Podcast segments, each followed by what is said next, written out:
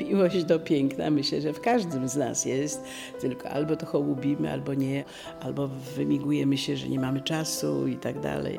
To jest tak szeroko powiedziane miłość do piękna, no, co pod tym rozumiemy. Ale mówiła Pani o historii sztuki. Oczywiście, no, no czym może się dziewczyna zainteresować, mieszkająca w Krakowie, czym może się zainteresować, kiedy ma wokół w ogóle cudowne zabytki, co krok, co kamienica, kościół, droga, którą chodził Wyspiański, deski, na którym stał w Teatrze Słowackiego.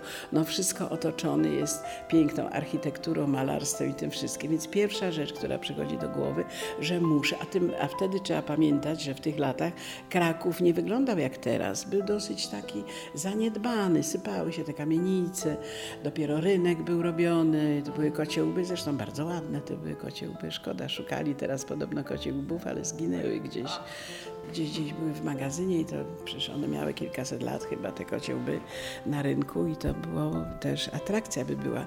No teraz mamy taki śliski marmur, ale no może też ładnie.